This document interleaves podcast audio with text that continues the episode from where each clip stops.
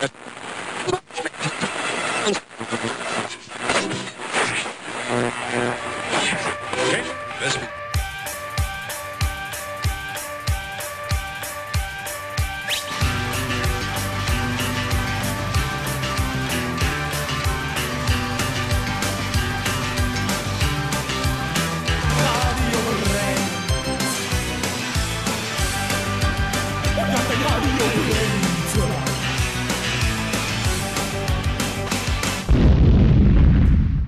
Willkommen zurück hier bei Radio Brennt auf Tide Radio. Mein nächster Gast ist von dieser wundervollen Band Kampfsport aus Köln. Moin. Hi, hi, freut mich sehr. Was machst du in der Band und wie heißt du? Mein Name ist David, ich spiele Gitarre und singe ein bisschen bei Kampfsport. Genau, ihr seid vier Leute? Ja, die anderen heißen Dennis, Jan und Richard. Die können jetzt nicht hier sein, weil die sind gerade oben auf der Bühne und bauen nach dem Soundcheck alles ab. Also hast du alles richtig gemacht? Genau, ich drücke mich immer. Ich bin auch immer der Social Media Beauftragte der Band. Das heißt, wenn der Van eingeladen wird mit den schweren Amps, dann filme ich das und habe Perfekt. meine Gründe zu sagen, warum ich nicht mitmachen muss. Weil es ist wichtig, Dinge festzuhalten auch. Sehr gut. Ja. Und ihr habt die letzte Zeit ja auch äh, genutzt und habt ein neues Album produziert. Ja, das stimmt. Und zwei sehr tolle Singles schon ausgekoppelt. Drei sogar. Nee, zwei. Nee, drei. Nee, du hast recht, je nachdem, wie man zählt. Waren zwei. Ich zähle immer die dritte mit, aber es war keine Single. Zwei. Okay, ja, ja. genau. Ja. Und äh, die letzte Single, von der ich weiß, ja. ist vom Augenwischer zum Millionär. Ja, das stimmt. Da, da hast du vollkommen recht. Genau, erzähl doch ein bisschen. Wie äh, kam es dazu oder worum, worum geht es? Worum geht es sich, wie man im Rheinland sagt? Worum geht es sich? genau. Ja, nee, das, ähm, das ist witzig, weil dieses, dieses, dieses Riff von der Strophe, das schleppe ich tatsächlich schon viele, viele Jahre mit mir rum und habe immer so, wenn, wenn wir im Proberaum standen und gerade nicht so genau wissen, spielen wir jetzt den nächsten Song oder einer stimmt gerade oder macht sich ein Getränk auf oder so, dann habe ich immer dieses Riff gespielt. Und irgendwann habe ich, als ich so Songwriting-mäßig für das Album jetzt ähm, begonnen hatte, zu Hause gemerkt, eigentlich spiele ich dieses Riff total gerne. Warum mache ich da eigentlich nichts draus? Ne? Und ähm, dann habe ich einfach dieses Riff gespielt ein paar Mal und mir überlegt, wie geht's weiter? Und dann gesagt, ah, der Refrain könnte in C. Und fünf Minuten später war dieser Song fertig. Das war so einer, der, der, der hat da fünf Minuten gedauert und war direkt fertig, was oft ein ganz gutes Zeichen ist, so, ne, an den Songs, wo man so monatelang feilt und immer noch hier was ändert, da was ändert. ist meistens immer so ein bisschen schwierig. Die, die einem so zufallen, sind meistens die besten Songs. Das ist einer davon. Und ähm, ich hatte mir dann gedacht, äh, weil er so, so ein Happy-Pop-Song ist im Prinzip, äh, müssen wir das inhaltlich konterkarikieren und äh, haben gedacht, werden wir einfach äh, diesem, diesem Happy-Pop-Song eine äh, radikale politis politische Message verleihen und äh, haben quasi zum, zum, zum Umstand Umsturz des Kapitalismus aufgerufen, weil das muss man ja nicht immer über harte Hardcore-Songs machen, das kann man auch mal über, über, über stulzige Pop-Songs machen. Vielleicht hören dann mehr Leute zu. Auf jeden Und Fall. machen mit. Und ihr habt ja auch ein sehr cooles Musikvideo dazu gedreht. Oh ja. Und äh, was ich auch ganz spannend bei euch finde, ist, dass ihr immer die Texte drunter schreibt. Also tatsächlich so, dass auch irgendwie die Botschaft ja auch ankommt am Ende. Bei den YouTube-Videos meinst du jetzt, ja. oder was? Ja, das stimmt, ja. Ja, ja das, ähm, das ist mir aufgefallen. Das finde ich ziemlich cool, weil ähm, bei lauteren Musikgenres, ähm, wo viel geschrien wird, ist das ja manchmal relativ äh, schwierig, den Text zu verstehen. Und deswegen fand ich das sehr dankbar, so als Zuhörer. Das freut mich, ja. Das ist in den ersten Jahren uns immer wieder gesagt worden. Äh, man versteht eure Texte nicht. Ja. Immer wieder, ja. Wir haben sogar auf dem äh, vorletzten Album oder so eine, eine Textzeile, äh, sing doch mal so, dass man dich versteht. Das ist ein direktes, direktes Zitat, vorletztes Album, das ich schon, direktes Zitat von Leuten, die das äh, ähm, vor allem Richard gegenüber, weil er schreit ja mehr, äh, immer gesagt haben, ihr habt so tolle Texte, aber man versteht die nicht. Und das, deswegen. Dann habt ihr ähm, das Problem jetzt gelöst. Genau, wir schreiben die einfach jetzt drunter bei YouTube. Ja, ja sehr gut. Ja. Dann äh, lass uns direkt mal in, die, in den ähm, Song reinhören, ja, würde ich sagen. Also viel Spaß mit Vom Augenwischer zum Millionär von Kampfsport.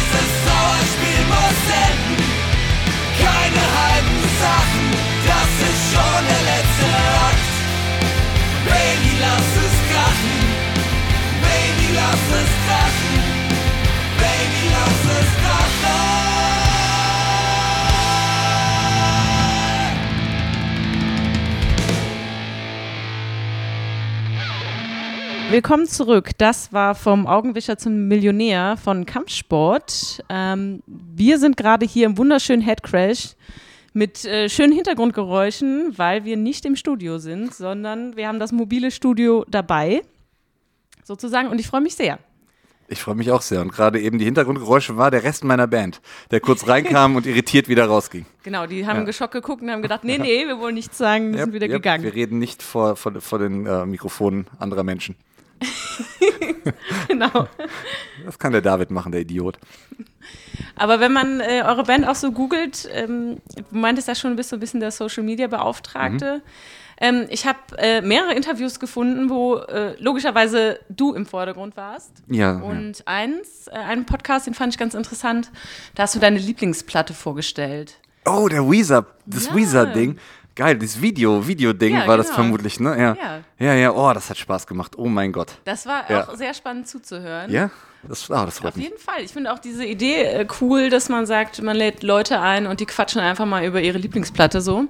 Ich fand, das war ein super Konzept. Ne? Auch als ich gesehen habe, wer da außer mir noch war, da waren ja so Leute wie Frank Turner und irgendwie Dennis Luxane von Refused, glaube ich, und so. Das waren so richtig Abgefahren. etablierte Menschen. So, da war ich so mega happy, Teil dann, davon zu sein. Dann denkt man doch auch, man hat es geschafft, so, wenn die einen einladen, genau. oder? Ja, ich bin, jetzt, ich bin jetzt einer von denen. ja. Nee, aber es war schön, es hat Spaß gemacht. Ich liebe es halt über Musik zu reden, ne? Und ähm, also ich hatte mir auch nichts vorher überlegt. Ich wurde nur gefragt, was ist eigentlich dein Lieblingsalbum und erzähl mal was dazu. Und dann habe ich halt über Pinkerton von Weezer ähm, geredet. Und ich glaube, es sind wirklich über 20 Minuten ohne Schnitt, weil ich einfach so viel Spaß hatte, über diese Platte zu reden. Ja, man hat auch gemerkt, dass du sehr gut informiert bist einfach. Und ich fand die Geschichte interessant, wie du die Platte gekauft hast. Weil manchmal kauft man ja solche Dinge, gerade bei Platten ist ja auch viel so Nostalgie im Spiel. Ja.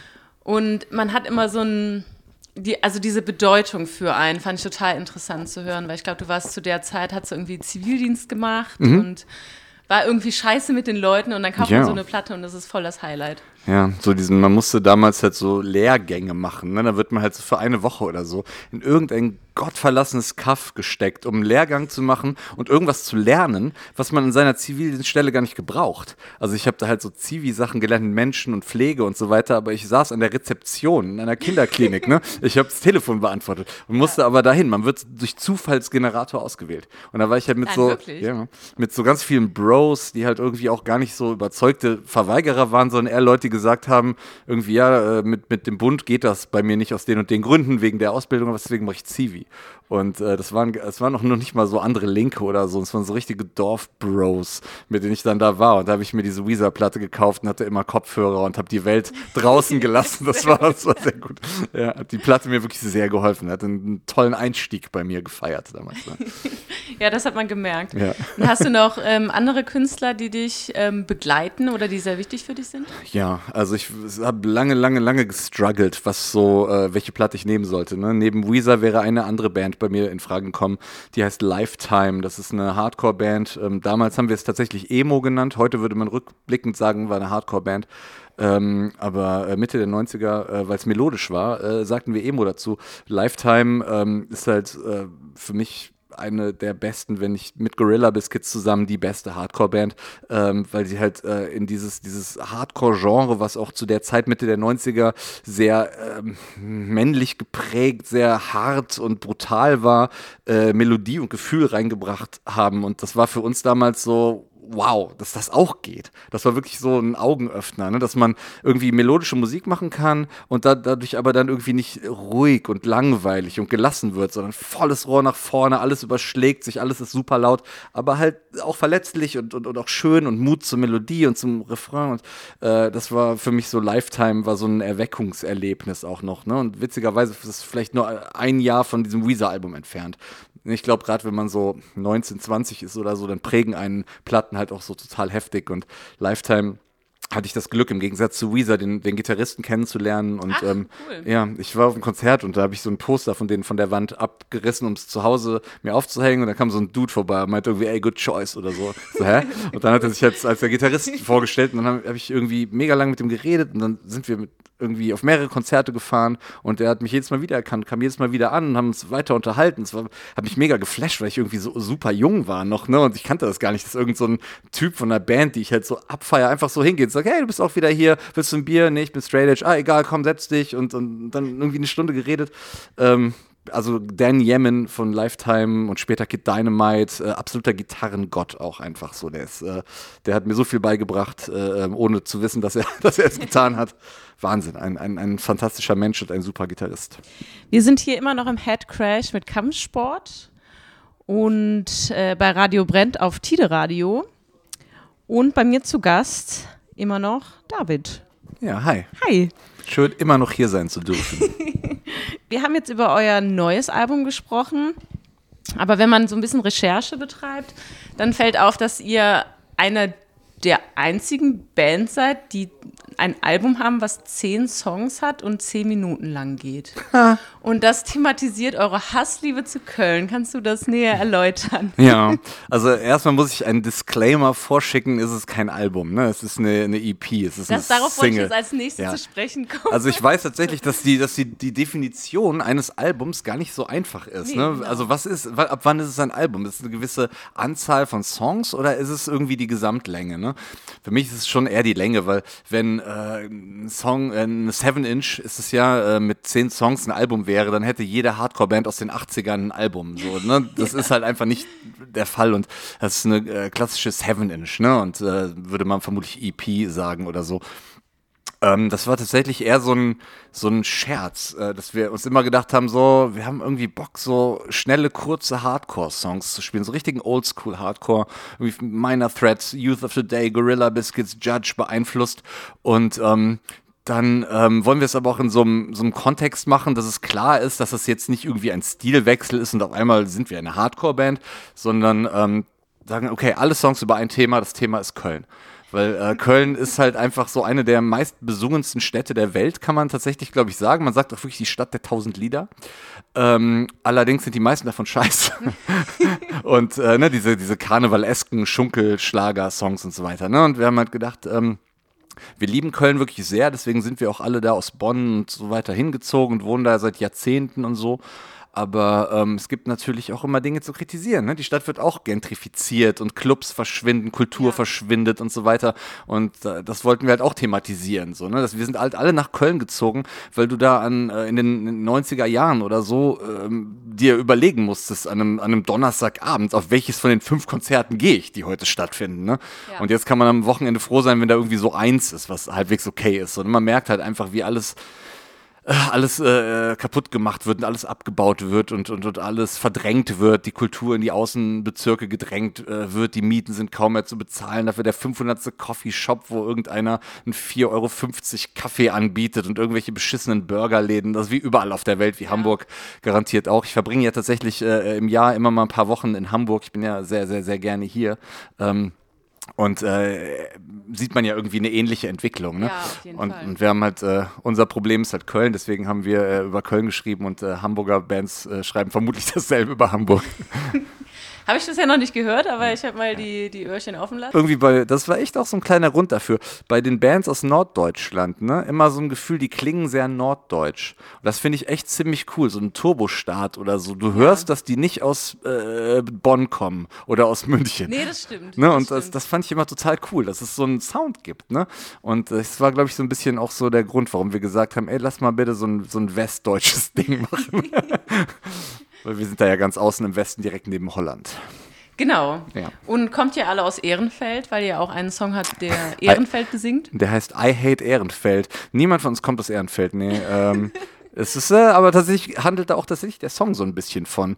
Ähm, kauf dir mal oder miete mal, kauf, wow, miete dir mal eine Wohnung in Ehrenfeld. kauf dir mal ein Haus in Ehrenfeld, kann man kaum bezahlen. Miete dir mal eine Wohnung in Ehrenfeld, ne? So, es wird halt immer schwieriger. Also vor ja. 15 Jahren oder 20 Jahren eher war das auch so ein bisschen eher so, so ein Brennpunkt, ein Problembezirk und aber auch viel Kultur und so. Und inzwischen ne, durchgentrifiziert, alle Clubs schließen und so weiter. Und äh, darum geht es eigentlich so ein bisschen, dass wir früher da immer waren. Wir waren auf all den Konzerten, wir haben da im Underground, das gibt es ja nicht mehr, ein legendärer Club, ne? Ähm, Underground irgendwie alle möglichen Bands gesehen, die halt dann irgendwie zwei, drei Jahre später irgendwelche Arenen ausverkauft haben, haben wir da irgendwie so in kleinen gesehen und das war immer fantastisch. Selber unsere besten Konzerte da gespielt, dann gibt es das einfach nicht mehr, weil irgendwer gesagt hat, nee, ich baue jetzt hier ein Haus und eine Mall hin oder so, ne? Darüber handelt der Song, deswegen auch I Hate Ehrenfeld, weil eigentlich Ehrenfeld Ehrenfeld mal was sehr Liebenswertes war und jetzt etwas, etwas sehr Trauriges im Begriff ist zu werden. Ja, Ja. und man hat auch so den. I hate Schulterblatt oder so hätte es. ja, genau. I hate Sternschanze. Ja. ja, man hat auch immer das Gefühl, wenn dieser Punkt einmal erreicht ist, ähm, dass Clubs verschwinden, das kommt nicht mehr so einfach zurück. Nee, ka- kannst du vergessen, weil alles wird profitabler sein. Also jedes beschissene Wohnhaus, wo irgendwie der Quadratmeter 100 Euro kostet, ne, wird profitabler sein als ein Club. Ja. Und eine Bar oder eine Bar oder eine Galerie oder nichts davon wird, ne, das wird alles in die Außenbezirke gedrängt und, äh, und das sind dann irgendwann keine lebenswerten Städte mehr. Und wenn es halt keine Kultur mehr gibt, sondern nur noch Häuser, Häuser, Häuser, die Leute nicht wissen, wo sie hin wollen, dann ist das auch scheiße so. Ne? Auch, auch irgendwie die, das ganze Lebensgefühl in der Stadt ist nicht mehr dasselbe dadurch. Ne? Deswegen äh, haben wir halt gesagt, ähm, I Hate Ehrenfeld äh, handelt quasi von Gentrifizierung und äh, wie unsere Städte verwandelt werden gegen unseren Willen. So. Sehr gut, das ist doch ein Richard- guter Aufhänger. kam äh, unser Sänger gerade rein und äh, zeigte mir den Finger. Aber das passiert. Wie man das so macht. Wie man das so Das macht. wahre ja, Liebe. Ne? Ja, wahre Liebe. Wir sind seit äh, befreundet, seitdem er 14 ist. Also Man kennt sich. ja, man kennt sich inzwischen ein bisschen. Richard, wenn du das hörst, fick dich. Und damit hören wir I Hate Ehrenfeld von Kampfsport. Wir sind in 10 Sekunden wieder da.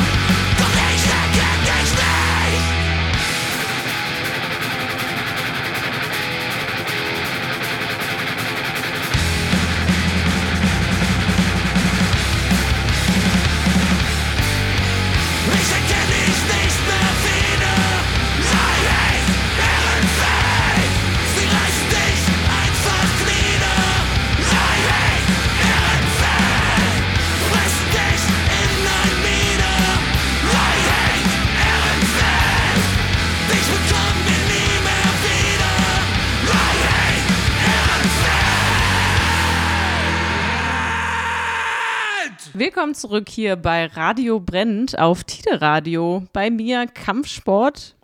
Und wir haben gerade, während der Song lief, unsere ähm, Affinität zum Rheinland entdeckt.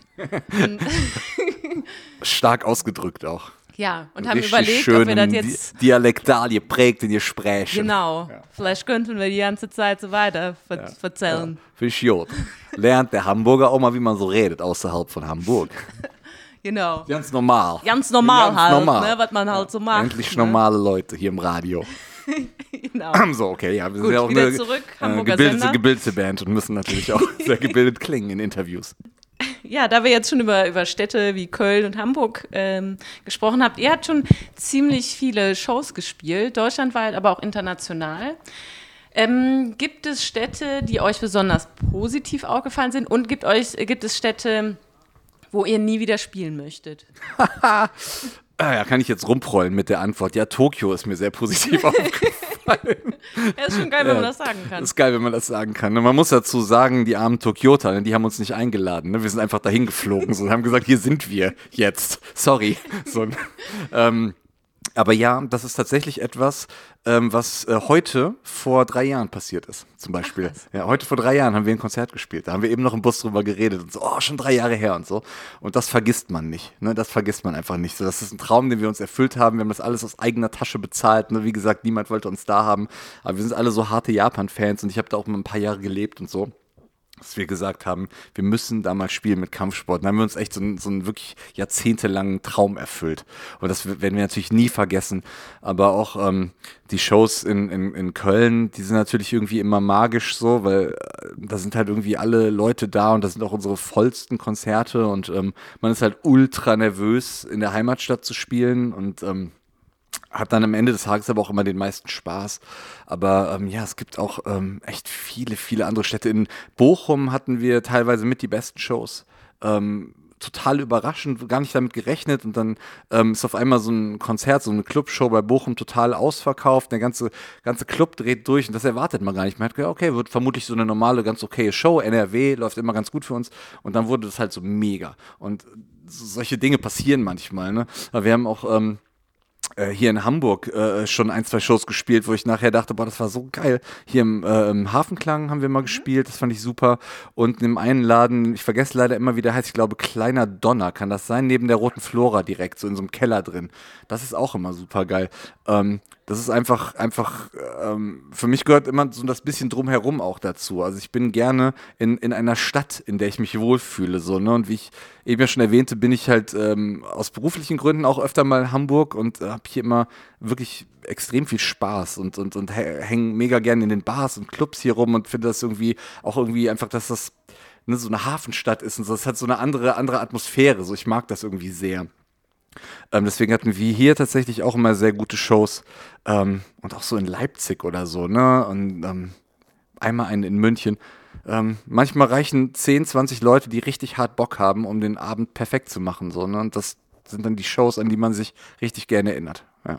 Ja, und oft ist es, denke ich, auch so, dass man an einige Shows hohe Erwartungen hat, hat und dann wird es nicht so toll. Mhm. Aber umgekehrt, der, der umgekehrte Fall ist eigentlich noch viel krasser, wenn du denkst, ach ja, komm, lass uns in der kleinen Kaschemme da spielen. Ja. Und dann wird es mega, weil Ja. da auf einmal Leute sind, die total viel Bock haben, ne, wie du sagst. Ja. Oder es sind viel mehr Leute da, als man äh, denken würde, weil es irgendwie doch eine Szene gibt Ja. in Buxtehude oder so. Hast du vollkommen recht. Es ist tatsächlich sehr antizyklisch, was die äh, Erwartungen angeht. Meistens, wenn du denkst, heute wird geil, kannst du safe Ja. davon ausgehen, es wird halt die beschissenste Show, die du je gespielt hast. Ne? Wenn du denkst, boah, ich bin so verkatert und jetzt sechs Stunden im Auto und da sind nur 20 Leute da, warum mache ich das alles? Dann gehst du von der Bühne und denkst, ja, darum. Ja, und ihr seid ja auch viel äh, unterwegs, äh, viel im Tourbus. Gibt es da irgendwie Rituale, die ihr habt, um euch irgendwie die Zeit zu vertreiben? Gab's früher mal, ja. Also wir haben ja leider. Jetzt ähm, braucht ihr den Schlaf und oh Gott, nee. Aber wir haben ja ähm, jetzt unser viertes Album mit dem vierten Schlagzeuger äh, eingespielt, weil aus irgendeinem Grund, ne, die uns halt quasi immer verlassen. Äh, tatsächlich auch, weil das diese langen Fahrten im Bus einfach nicht für jedermann sind. Muss sind man anscheinend nichts für Schlagzeuger dann. Nee, komischerweise, ne? Dass es immer der Schlagzeuger ist, so, aber ähm, ja, also wir haben halt einen eigenen Bus, aber das ist halt kein guter Bus. Das ist halt so ein Bus, mit dem kannst du eigentlich so Handwerker von Köln-Sülz nach Köln-Ehrenfeld transportieren, so, ne? Aber nicht weiter. Wir transportieren aber irgendwie vier Band, Leute und Crew von, von Köln nach Berlin damit, ne? Dafür ist der nicht gemacht. Und das ist ein Albtraum, muss man wirklich sagen. Und das, da muss man wirklich, wirklich Bock auf diese Musik haben, um in diesem Albtraum, diesen Albtraum akzeptieren zu können. Und wahrscheinlich ADAC Premium-Mitglied. Ja, das weiß ich nicht. Dennis, Dennis ist der Fahrer. Ich sitze nur da vorne und hoffe, hoffe nicht zu sterben. Aber ähm, ja, wir hatten halt früher ein Ritual im Bus und das war, ähm, wir haben äh, Kniffel gespielt mit der Handy-App. Wir hatten so eine Kniffel-App Okay. und haben uns richtig krasse Duelle geliefert. Also es war dann auch, auch kein, kein reiner Spaß mehr. Es ging da auch ums Gewinnen. Und äh, das war fantastisch. Und ähm, wir haben tatsächlich, das weiß niemand, aber in diesem äh, Interview droppe ich das mal, äh, auf unserem ersten Album einen Song, der heißt Theorie der guten Chance. Das klingt halt so ein bisschen wie so ein, oh, ist ein smarter Song, der könnte auch von Ketka sein oder so.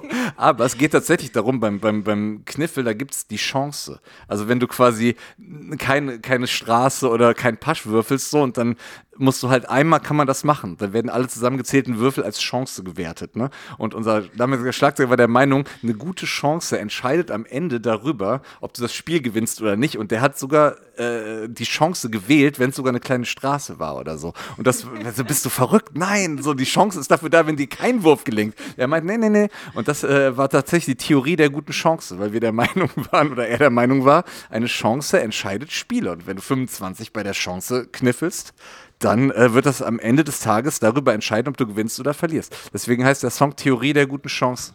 Es hat überhaupt nichts mit intellektuellem irgendwas zu tun. Es ist ein ganz dummer Kniffelsong. Das würde man im ersten Moment nämlich auch denken.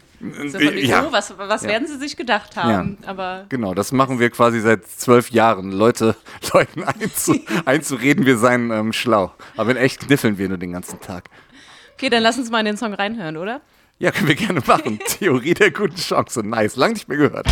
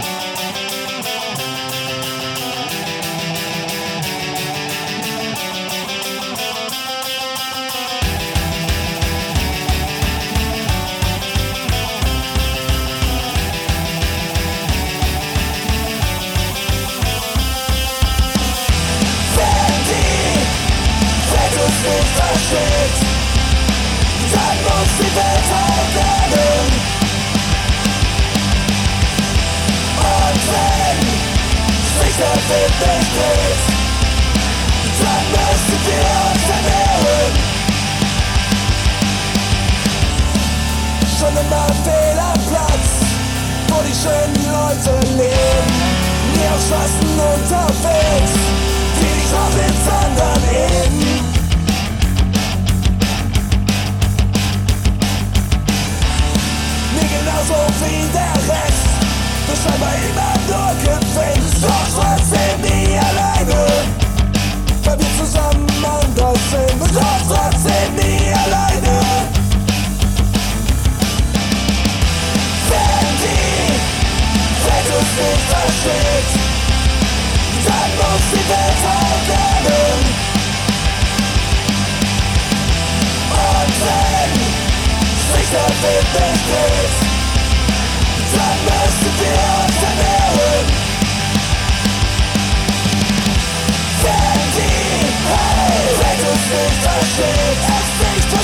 Dann muss die Welt halt lernen. Und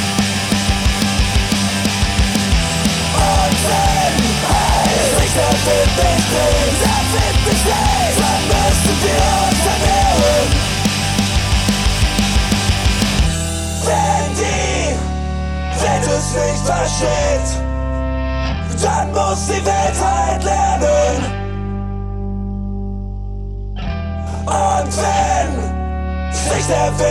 dreht, dann müssen wir uns ernähren. Hallo und willkommen zurück hier bei Radio Brennt auf Tide Radio. Das war Theorie der guten Chancen von Kampfsport. Und wir sind hier immer noch im schönen Hamburg im Headcrash und haben einen kleinen Verzell. Klein Verzerr. Lass uns mal über eure andere neue Single reden. Schottergarten Eden. heißt der. Eieiei, ja. Ein sehr verstörendes Video, würde ich mal behaupten, aber irgendwie mit wichtiger Botschaft. Wie kam es dazu? Ja, es tut mir auch leid für jeden, der sich das bis zum Ende angeguckt hat. Äh, ich habe es einmal nur geschafft, es mir bis zum Ende äh, anzugucken, danach nie wieder. Ähm, ja, wir hatten ähm, natürlich während der Pandemie, wie alle anderen Menschen vermutlich auch, beobachtet, dass es auf einmal Menschen gibt, die äh, der Wissenschaft abgeschworen haben. Also die gab es natürlich vorher schon, aber die waren nicht so präsent.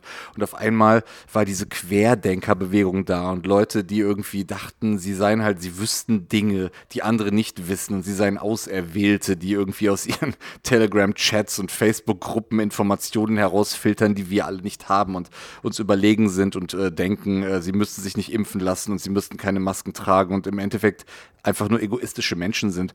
Und ähm, das war halt schon so unerträglich genug während der Pandemie, dass sie dann aber auch kein Problem hatten, neben knallharten Nazis Schulter an Schulter zu stehen. So allein das war unerträglich. Und dann, während das alles schon so war, kam dieses Mädchen, äh, diese junge Frau, Jana aus, Jana aus Kassel, die ähm, sich dahingestellt hat vor ein Mikrofon auf eine Bühne und gesagt hat, äh, ich befinde mich im Widerstand und ich fühle mich wie Sophie Scholl, weil sie äh, zehn Minuten im Supermarkt eine Maske tragen muss. Vergleicht sich halt mit Sophie Scholl und dieses, diese Geschichtsvergessenheit, diese absolute Arroganz, das hat uns so angewidert, dass wir gesagt haben, nee, das reicht einfach nicht. Da müssen wir einen, wirklich einen Song drüber schreiben und das, das festhalten. Das soll nicht vergessen werden. Dass Fall. nach irgendwie äh, ne, 80 Jahren nach einem Krieg oder ich weiß jetzt gerade gar nicht, wie lang genau her ist, müsste ich rechnen, aber dass es halt wieder Leute gibt, die sich hinstellen und äh, äh, so sowas sagen und irgendwie den Tod, diesen tragischen Tod von Sophie Scholl mit ihrem eigenen beschissenen kleinen langweiligen Drecksleben in Verbindung bringen. Das hat äh, uns alle wirklich äh, sehr, sehr, sehr wütend gemacht und deswegen haben wir diesen Song geschrieben.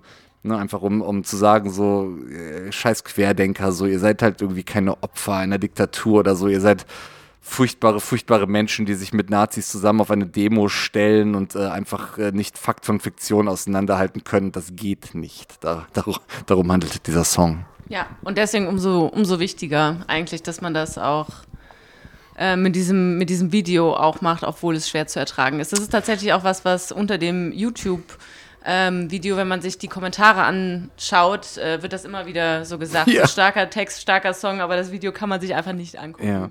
Stimmt, die Leute, die das hier hören und das Video nicht kennen, wir haben einfach nur Bilder von Querdenker-Demos zusammengeschnitten, vier Minuten lang, unkommentiert, einfach nur Querdenker. Ähm, nichts kommentiert, gar nichts. Äh, das haben wir uns gedacht, wäre, wäre so ein ganz guter Move, um das so ein bisschen gegeneinander zu stellen. So diese, diese fiesen, fiesen, fiesen Menschen, der Text über diese Ja. fiesen, fiesen Menschen. Ähm, ja, also tut mir leid für jeden und jede, der es sich bis zum Ende angeguckt hat. Aber ja, das ist halt die Realität auf unseren Straßen. Ne? Das Ja. dürfen wir nicht verdrängen. Die gibt's und die sind da und die gibt's auch noch immer. Jetzt feiern sie Putin. Ne? Also äh, das ist einfach ein ganz furchtbarer Menschenschlag und äh, ähm, wenn man als Band eine Stimme hat, sollte man sie auch nutzen, denke ich. Und ähm, das war so unser Moment zu sagen, jetzt nutzen wir sie, um äh, gegen euch zu singen. Hätte ich nicht besser sagen können. Danke. Dann hören wir jetzt Schottergarten Eden von Kampfsport.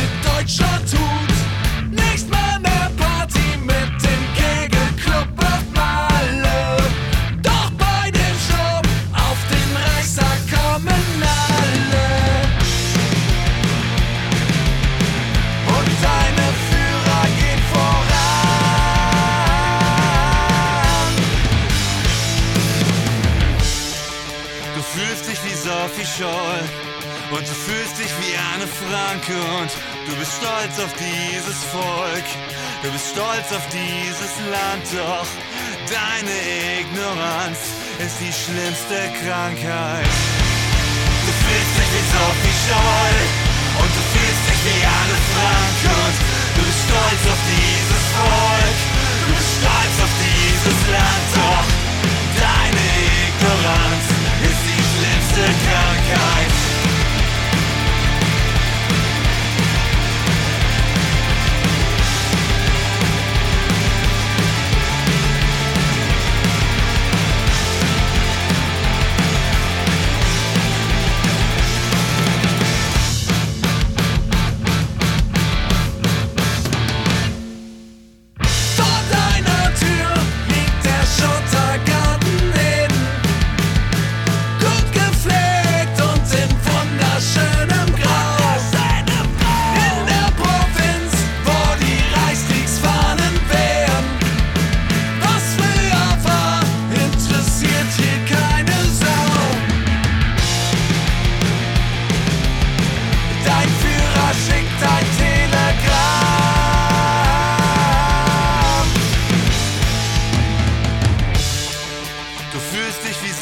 Scholl.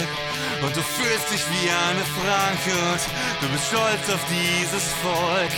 Du bist stolz auf dieses Land, doch deine Ignoranz ist die schlimmste Krankheit. Du fühlst dich wie Sophie Scholl. Und du fühlst dich wie Anne Frank. und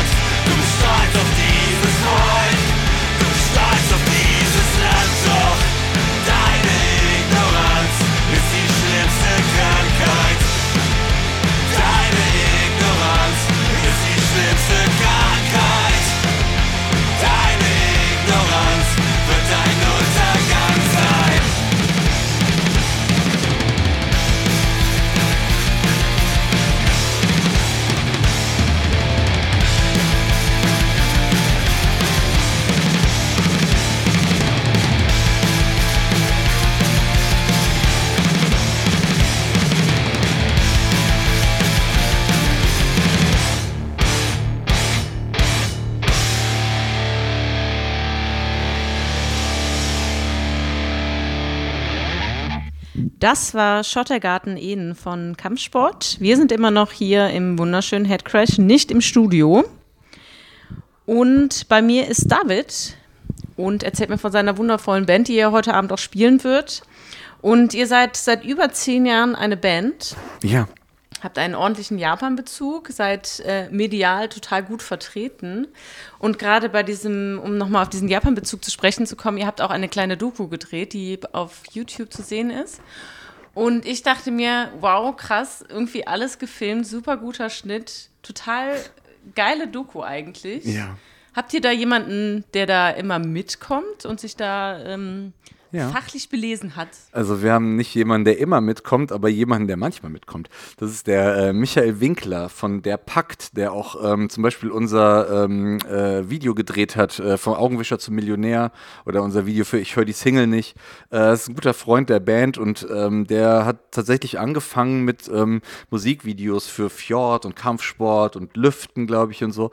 Und ähm, hat das so gut gemacht, dass nach und nach immer mehr größere Bands und dann aber auch so Companies und Firmen auf den aufmerksam geworden sind. Und äh, der arbeitet jetzt so richtig ähm, professionell als Videoregisseur und so. Und äh, eigentlich könnten wir uns den, glaube ich, gar nicht mehr leisten. Aber da der halt ein guter Freund ist, äh, sagt er ja, für euch mache ich das noch so, ne? Und ähm, Michi haben wir halt gesagt, kommst du mit nach Japan und filmst uns da? Meinte er, ja. Und Kann man mal machen. Kann man machen, ne? Witzigerweise ist der heute in Hamburg und kommt gleich auf das Konzert. Ach, ja, aber, okay. aber ohne Kamera. Aber ähm, super geil, dass er das gemacht hat. Nee, wir haben natürlich gesagt, wenn wir in Japan sind, das passiert einmal im Leben so für so eine Band, ähm, dann, dann werden wir das filmisch festhalten. Ne? Und es ist halt irgendwie so ein zwölf Minuten Mini, Mini-Doku haben wir draus gemacht und ich gucke mir die tatsächlich manchmal noch an, einfach weil es mich an diese gute Zeit erinnert, wenn ich irgendwie aus äh, 5 Uhr morgens aus der Bar oder aus dem Club falle und nach Hause komme und äh, noch einen Absacker auf dem Sofa trinke, gucke ich auf diese Doku und denke, oh, war das schön da. Nee, war schön. Ja. ja. Richtig schönes Land.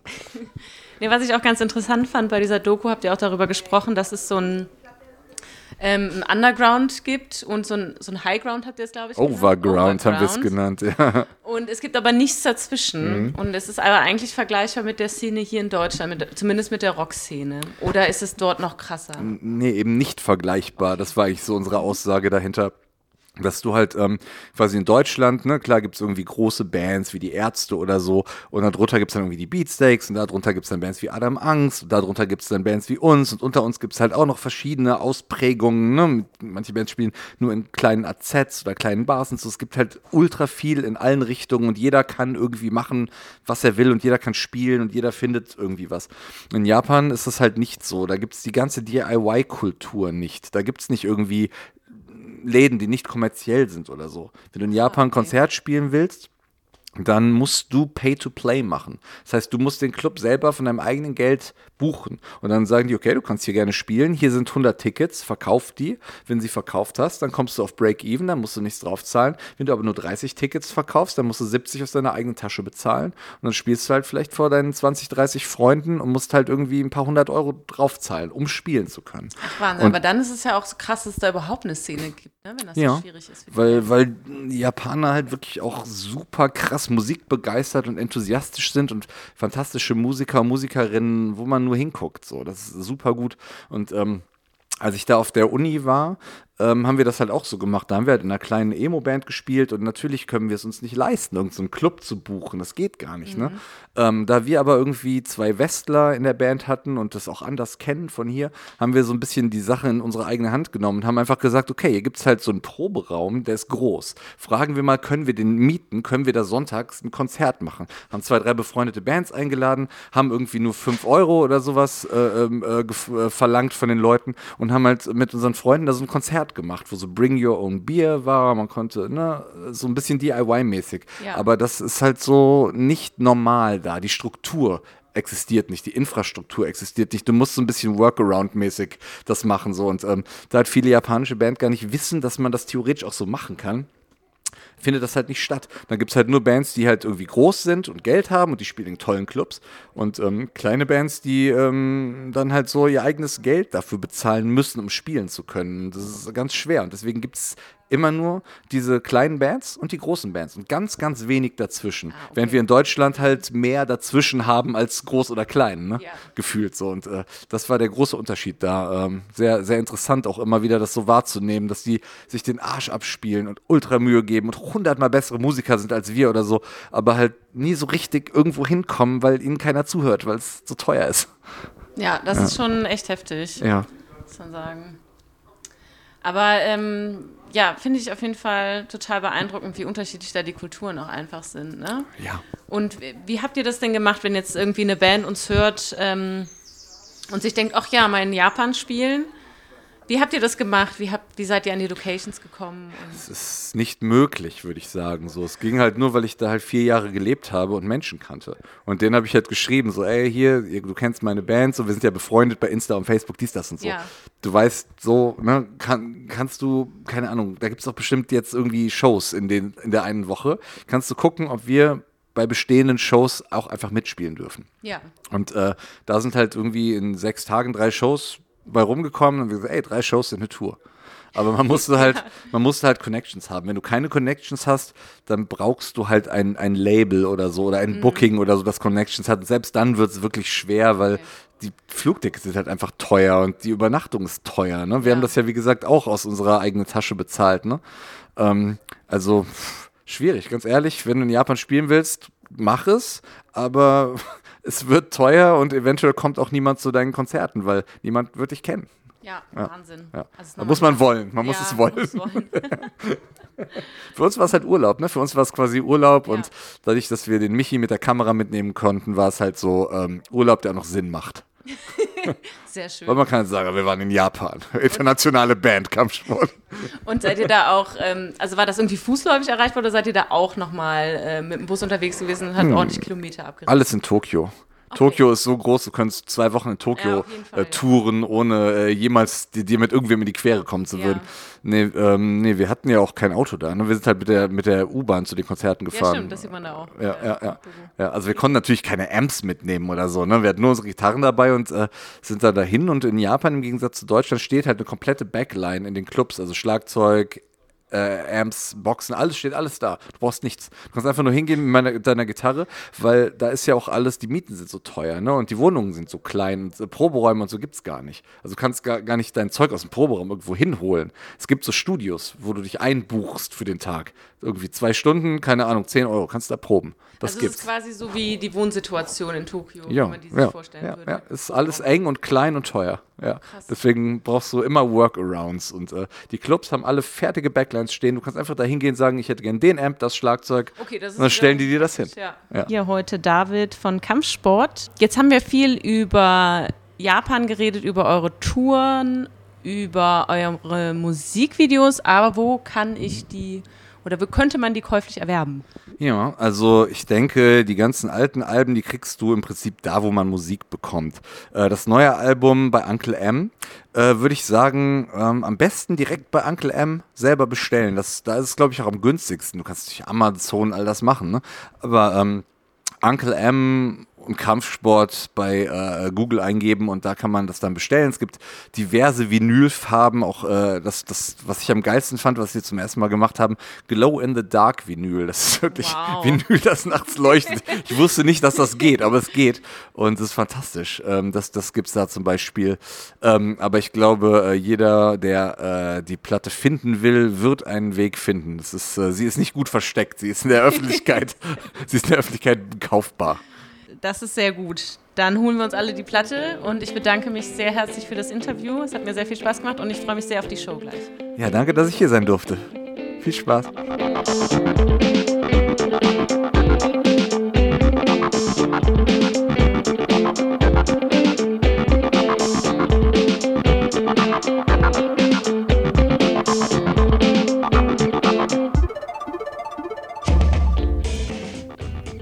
War es dann auch schon wieder für heute mit unserem Radio Brennt Podcast.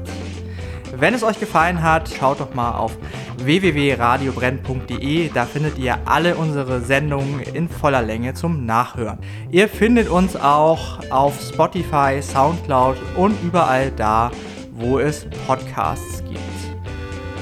Und damit bleibt uns nur zu sagen, tschüss und auf Wiedersehen und hoffentlich bis zum nächsten Mal.